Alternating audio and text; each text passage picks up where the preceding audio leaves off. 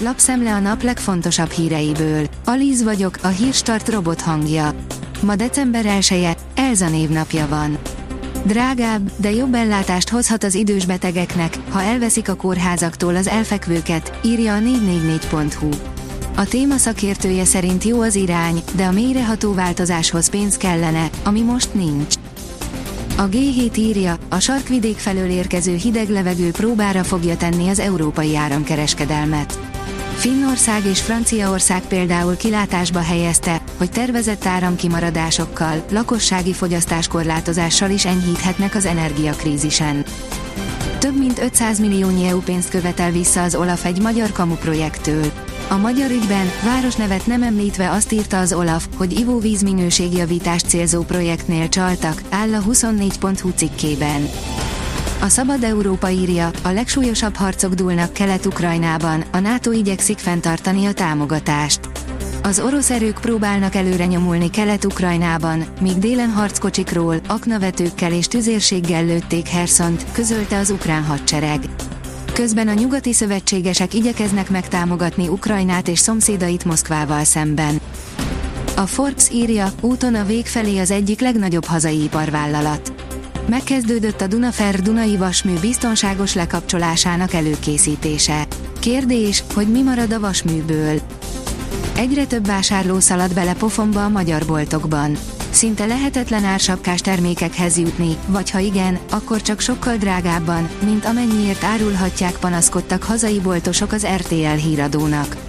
Az agrárminiszter szerint azért van hiány, mert az emberek bespájzolnak, írja a napi.hu.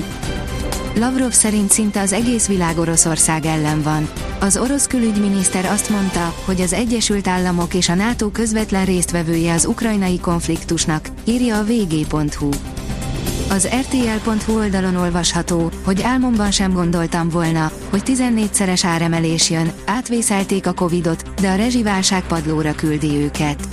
Van, aki már bezárta vállalkozását, és van, aki minden erejével és pénzével azon van, hogy ameddig csak tud, nyitva tartson, mert senkit sem szeretne elbocsátani.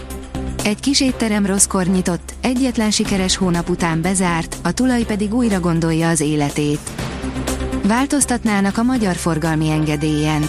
A Magyar Elektromobilitás Egyesület megfontolásra ajánlja az illetékes hatóságnak, hogy a forgalmi engedély adattartalmának legközelebbi felülvizsgálatakor bővítsék az adatokat az elektromos járműveket azonosító legfőbb információkkal, áll a vezes cikkében. Döntöttek a vasárnapi boltzárról, itt érkeznek az új szabályok, írja a pénzcentrum. A horvát kormány csütörtökön döntött az üzletek részleges vasárnapi zárva tartásáról közölte Marin Piletics munkaügyi miniszter a kabinetülését követő sajtótájékoztatóján.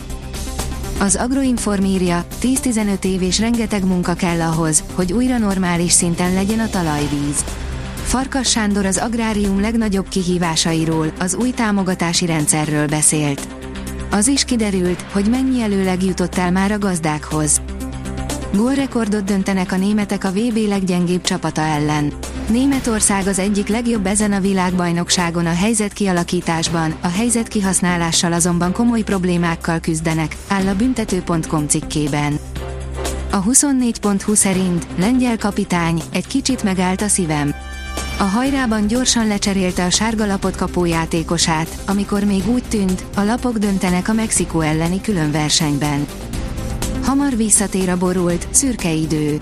Mindössze a mai napon örülhetünk a napsugaraknak, késő délutántól délnyugat felől ismét beborul az ég.